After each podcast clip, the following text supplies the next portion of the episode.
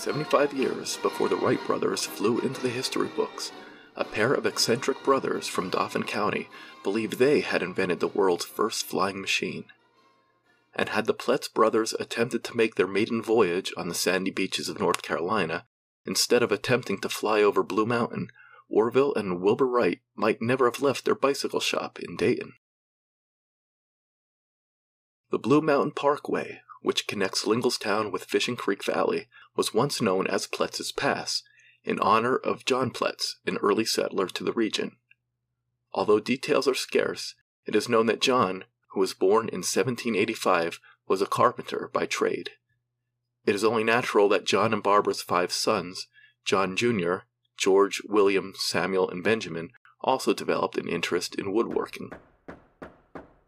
It was sometime in the 1820s when George and his brother, John Jr., came up with the idea of building a flying machine. Perhaps as children they had heard the tales of Baron Stiegel's mythical glass airship, which, according to Pennsylvania legend, crashed into Blue Mountain in 1774.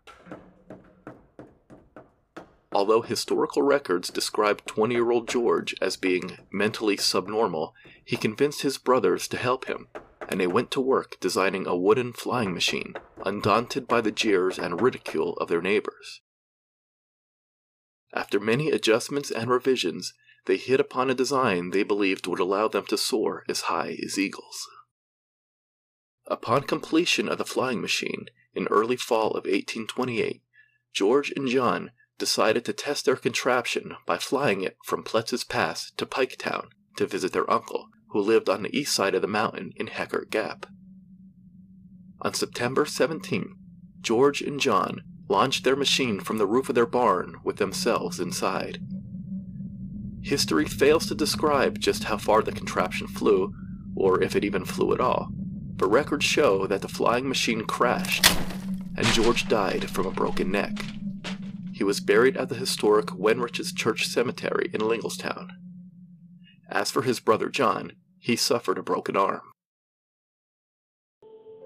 Outside of Linglestown, this ignominious but historical debacle received little public attention and was largely forgotten until Nevin W. Moyer, a faculty member of Lower Paxton Vocational High School, discovered documents about the incident while compiling a book on the history of Wenrich's church, which he distributed to his friends and family as a Christmas present in 1922. Moyer, who had been interested in local history all his life, had begun collecting records and newspaper clippings since he was a child, as well as the recollections of old timers who lived in the area. While some of these old timers vaguely recalled the incident as they had heard it from their fathers and grandfathers, their recollections of the details were hazy at best. After all, by this time, the ill fated flight of the Pletz brothers was already 94 years in the past.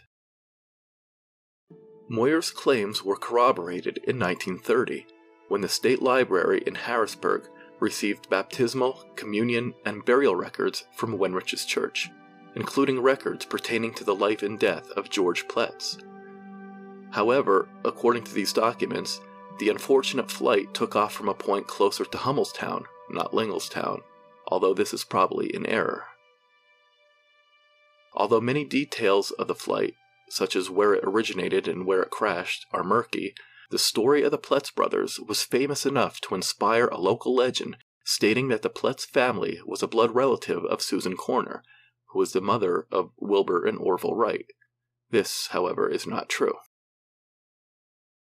The legend of the Pletz brothers also warranted calls for the erection of monuments honoring George and John Jr. as the true fathers of American aviation. Shortly before his death in 1930, Bishop James Henry Darlington, the first Episcopal Bishop of Harrisburg, started a campaign to have a bronze marker erected at Pletz's Pass paying tribute to the pioneer flyers. As every hiker, backpacker, and outdoors enthusiast in Pennsylvania knows, Bishop Darlington played an important role in the evolution of the Appalachian Trail, which runs across Blue Mountain. The bishop was the longtime secretary and one of the early members of the Pennsylvania Alpine Club. In 1908, the trail across the summit of Blue Mountain was named in Darlington's honor by the Alpine Club, and the Appalachian Trail later used a stretch of the Darlington Trail in its right of way before the Appalachian Trail was relocated to its present location. When Bishop Darlington passed away in 1930, the Alpine Club decided to erect a marker on Blue Mountain, but it was erected in memory of the bishop. In July of 1936, the Harrisburg Evening News reported that a marker dedicated to the Pletz brothers would be erected at Pletz's Pass by the Paxton Rangers Hiking Club of Linglestown. However, it is not known if this plan ever came to fruition. If it did, there are no records of it. Colonel Henry W. Shoemaker, the most famous of Pennsylvania's folklorists, often told the tale of the Pletz brothers in his newspaper columns for the Altoona Tribune. In one of Shoemaker's more colorful accounts, published in 1937, he placed the date of the fateful flight on Christmas morning of 1828 and described the flying machine as a brightly painted contraption with an elaborate carving of Belsnickel, the German version of Santa Claus, mounted to the front as a figurehead. The wings were decorated with sprigs of holly and mistletoe from the Blue Mountains, while the swarthy, black haired young airman wore a sprig of mountain ash in his coat lapel, wrote Shoemaker, who was obviously embellishing the story.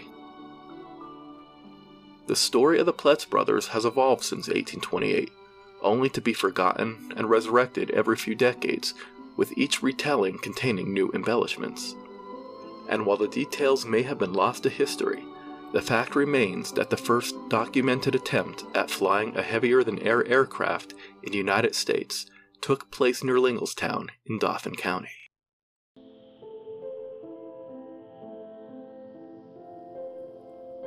Pennsylvania oddities.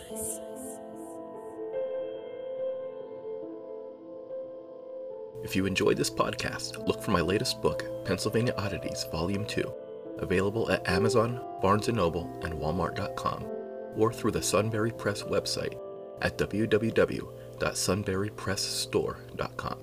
The Pennsylvania Oddities podcast is written, produced, and narrated by Marlin Bressi. Theme music composed by Marlin Bressi.